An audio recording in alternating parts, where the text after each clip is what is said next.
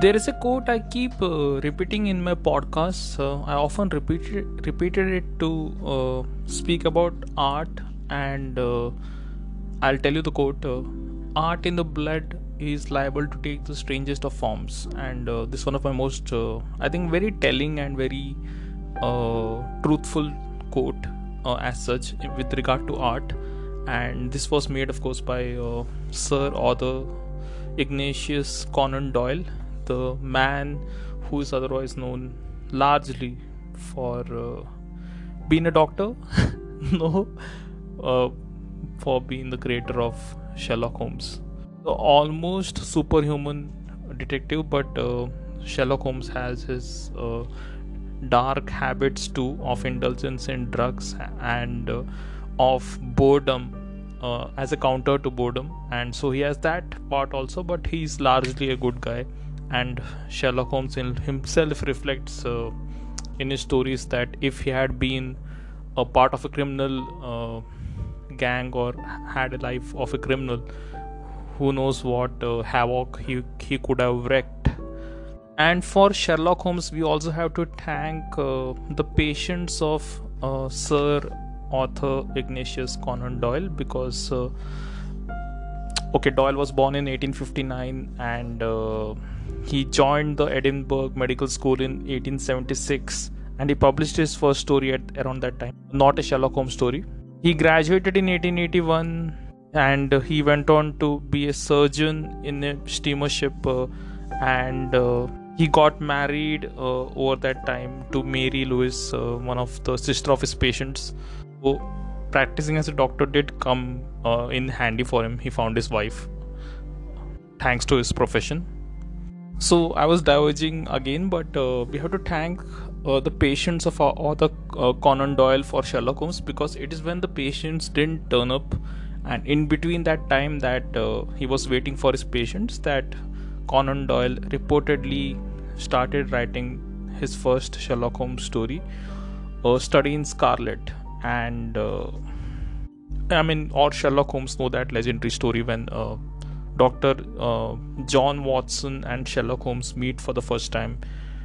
And if you want to see a modern version of it, I would highly recommend, uh, uh, you know, uh, the BBC Sherlock series, Martin Freeman, and of course the great Benedict Cumberbatch, who's done, I think, probably the most contemporary and most I think relatable Sherlock Holmes ever.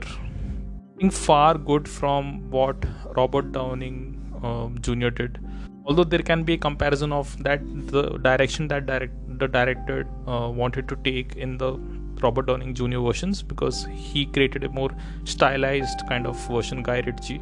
But uh, here in, uh, I think in the British uh, serial version, the Benedict Cumberbatch version, uh, because it's uh, from a source material that is very uniquely British. I think they got it more in the bullseye than uh, the Guy Ritchie versions.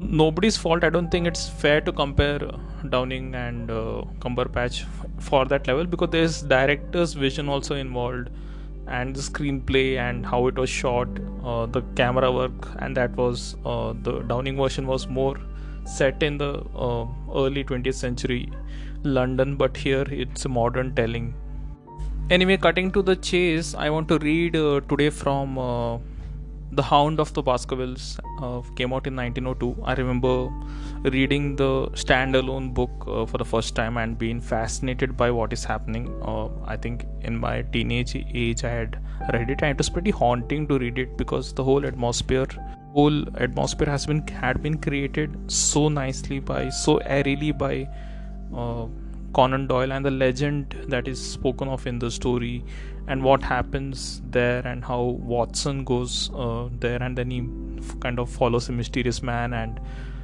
and uh, there's a couple out there, and there's a legal, uh, there's a rich heir who is whose life is in danger because of a supposedly family curse. So there are many elements to the Hound of the Baskervilles. So I think the BBC did a the Benedict Cumberbatch uh, version uh, that did a very clever take on the a modern take on the story with a nice plot twist uh, which didn't go with Conan Doyle's version which was alright because everybody is familiar with the Conan Doyle version. So, in a modern adaptation, you want to see changes. So, all things said and done, I'll be reading from uh, The Hound of the Baskervilles right from chapter 1, and we'll see how far we can take it and if I can improve my already poor dramatics of reading.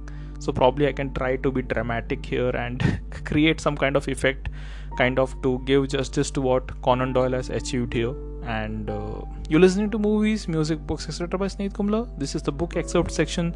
It's late Friday night. It's 47 minutes past 10 here on Friday night, and uh, it's uh, January 21st already of uh, 2022, and uh, catch you on the other side of the bridge with my book excerpt uh, reading of The Hound of the Baskervilles by Sir Arthur Conan Doyle.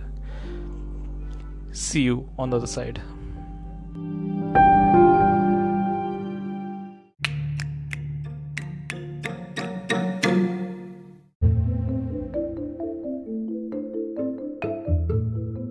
Welcome back, bookworms. You're listening to movies, music, books, etc. by Sneed Kumla. And on the book excerpts episode today, we are reading from The Hound of the Baskervilles, 1902. It was first written and continues to enthrall and amaze. It's been 120 years since it's been written, and uh, that's a part of the story. And uh, chapter 1 Mr. Sherlock Holmes. Mr. Sherlock Holmes, who was usually very late in the mornings, save upon those not infrequent occasions when he was up all night, was seated at the breakfast table. I stood upon the hearth rug and picked up the stick which our visitor had left behind him the night before. It was a fine, thick piece of wood, bulbous headed, of the sort which is known as a Penang lawyer. Just under the head was a broad silver band nearly an inch across.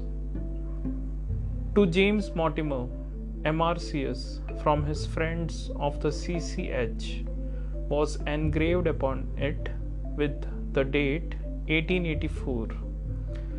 It was just such a stick as the old fashioned family practitioner used to carry dignified, solid, and reassuring. Well, Watson, what do you make of it? Holmes was sitting with his back to me and I had given him no sign of my occupation. How did you know what I was doing? I believe you have eyes in the back of your head. I have at least a well polished silver plated coffee pot in front of me, said he. But uh, tell me, Watson, what do you make of our visitor's stick? Since uh, we have been so unfortunate as to miss him and have no notion of his errand, uh, this accidental souvenir uh, becomes of importance. Let me hear you re- reconstruct the man by an examination of it. I think, uh, said I, following as far as I could the methods of my companion, that uh, Dr. Mortimer is a successful ed- elderly uh, medicine man, well esteemed since those who know him give him this mark of their appreciation. Good, said Holmes. Excellent. I think also that the probability is in favor of his being a country practitioner who does a great deal of his visiting on foot. Why so? Because this stick, though originally a very handsome one, has been so knocked about that I can hardly imagine a town practitioner carrying it. The uh, the thick iron ferrule is worn down and uh, so it is evident that he has done a great amount of walking with it. Perfectly sound, said Holmes. And uh, then again, there is the friends of the CCH. I should guess that to be the something hunt, the local hunt, to whose members he has possibly given some surgical assistance and uh, which has made him a small uh, presentation in return. Really, Watson, you excel yourself said Holmes, pushing back his chair and lighting a cigarette. I'm bound to say that in all the accounts which you have been so good as to give of my own small achievements, you have habitually underrated your own abilities. It may be that uh, you are not yourself luminous, uh, but you are a conductor of light. Some people without possessing genius have a remarkable power of stimulating it. I confess, my dear fellow, that I am very much in your depth. He has never said as much before, and I must admit that his words gave me keen pleasure and uh, for I had often been piqued by his indifference to my admiration and to the attempts which I, I had made to give publicity to his methods. I was proud, too, to think that I had so far mastered his system as to apply it in a way which earned his approval. He now took the stick from my hands and examined it for a few minutes with his naked eyes. Then, with an expression of interest, he laid down his cigarette and carried the cane to the window. He looked over it again with a convex lens. Interesting, though elementary, said he as he returned his favorite uh, corner, returned to his favorite corner of the city. Returned to the favorite corner of, of his settee there are certainly one or two indications upon the stick. It gives us the basis for several deductions. Has anything escaped me? I asked with some self importance. I trust that uh, there is nothing of consequence which I have overlooked. I'm afraid, my dear Watson, that most of your conclusions were erroneous.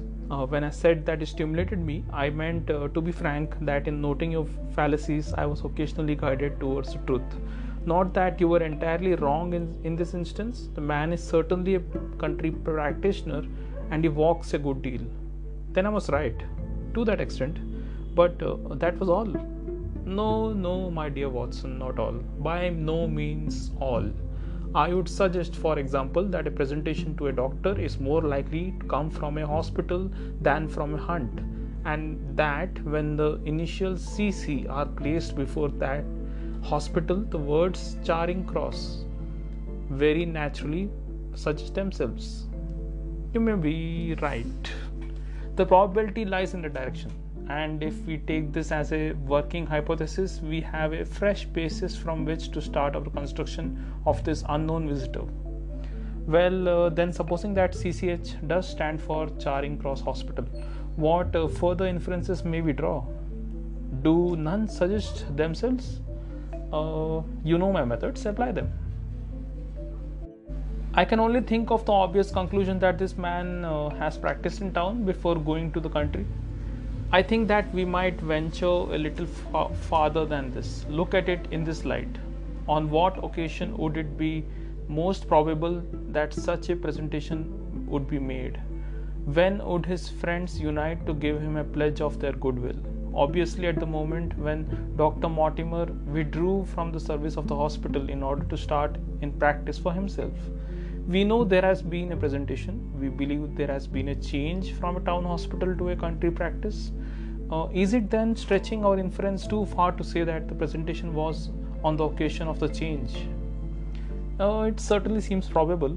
Now you will observe that he could not have been on the staff of the hospital since only a man uh, well established in a London practice could hold such a position, and such a one would not drift into the country.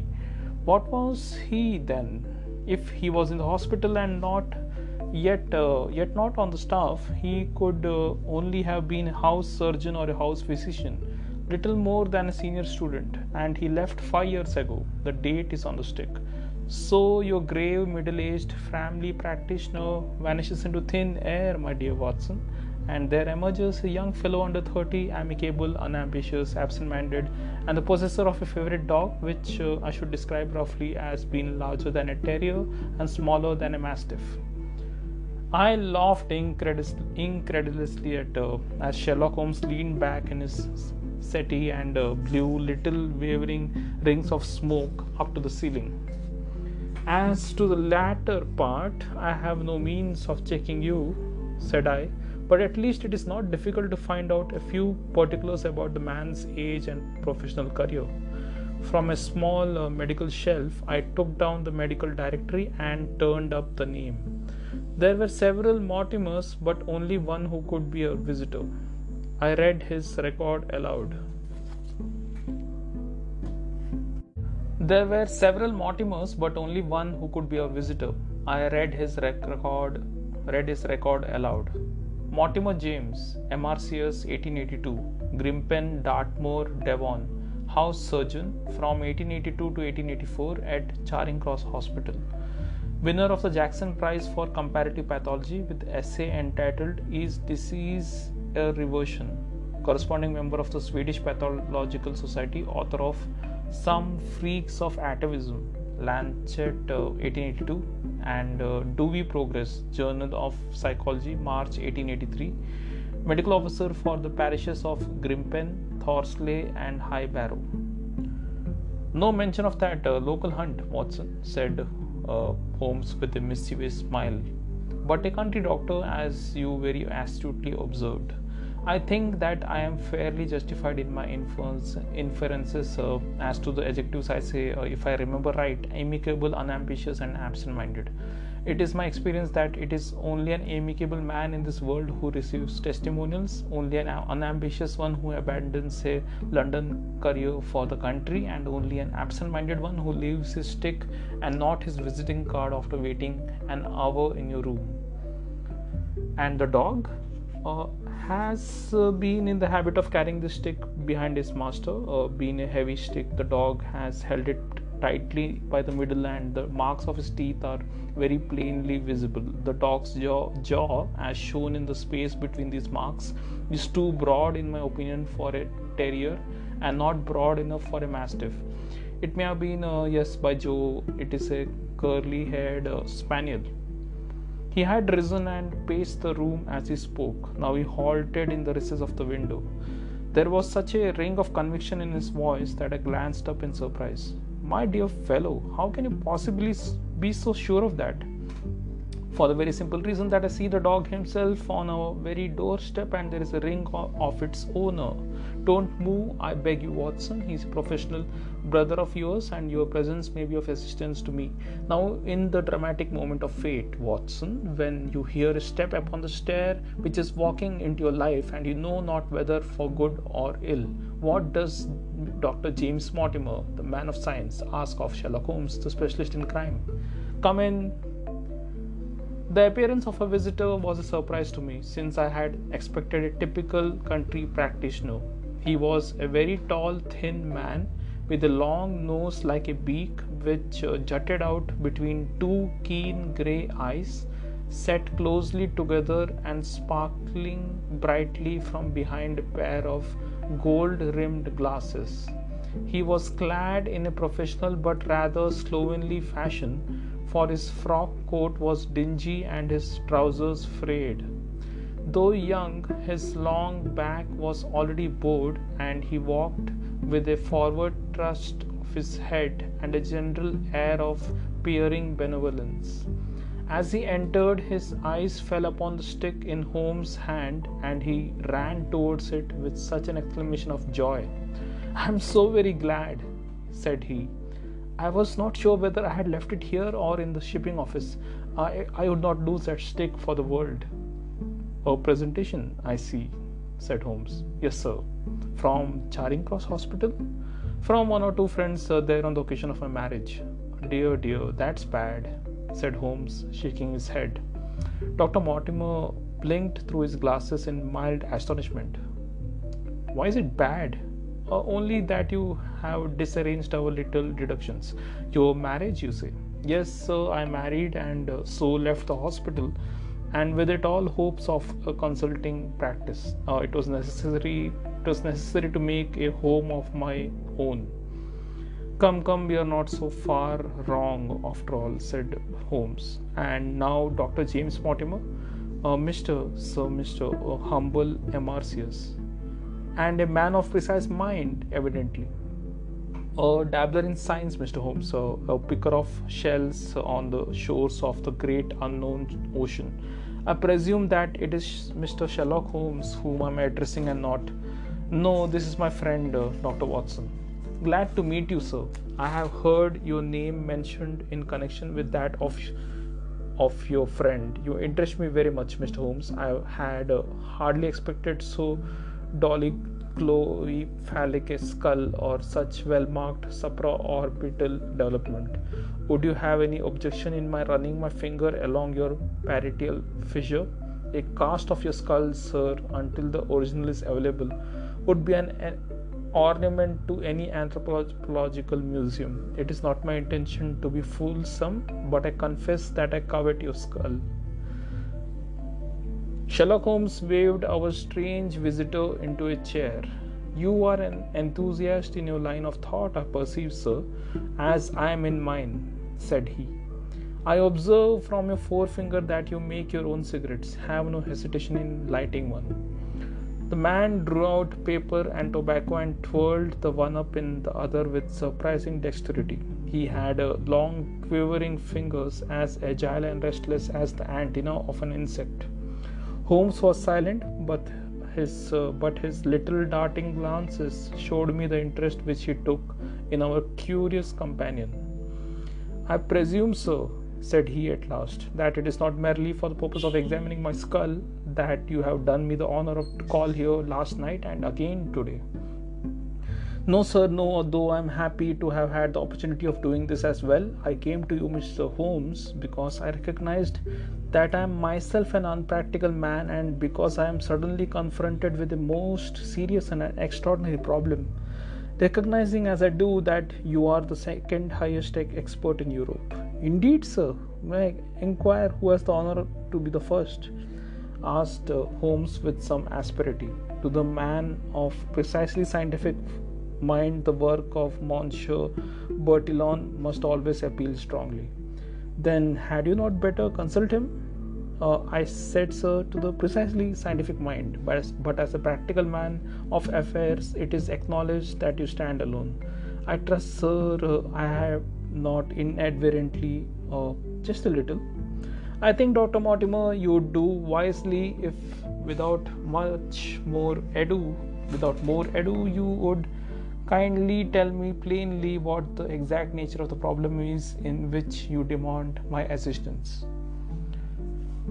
And that's where the chapter 1 of The Hound of the Baskervilles ends, and uh, it gets very interesting from there that point. Uh, but that's quite a racy introduction to Holmes, Watson, another day in their life, and then a customer or a client walks in, and uh, then things start to get going but a nice stage is set in that chapter one.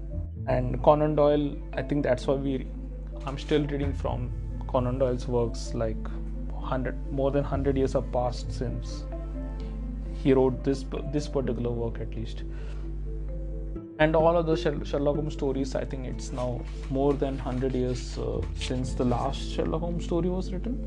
Uh, because I think he wrote uh, the last one uh, in 1915 the last Sherlock Holmes uh, novel, The Valley of Fear, in 1915, and uh, then on, uh, I think uh, he wrote uh, very psychological. he wrote spiritual works like The Vital Message and different works, very different from what from the thrilling detective stories of Sherlock Holmes that he wrote in the in his final 10 15 years before he passed away at the age of 71 in 1930 so that was my reading of uh, The Hound of the Baskervilles by Sherlock Holmes.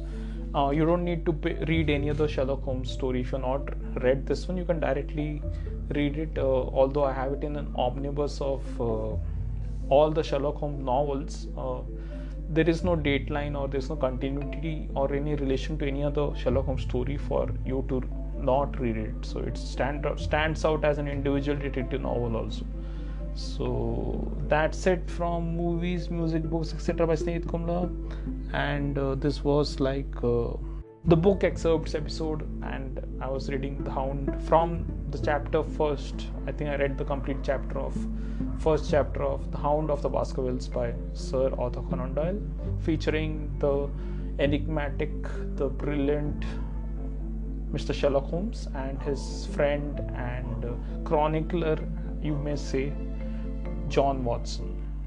Thank you, happy reading, and happy living to you, and happy weekend to you.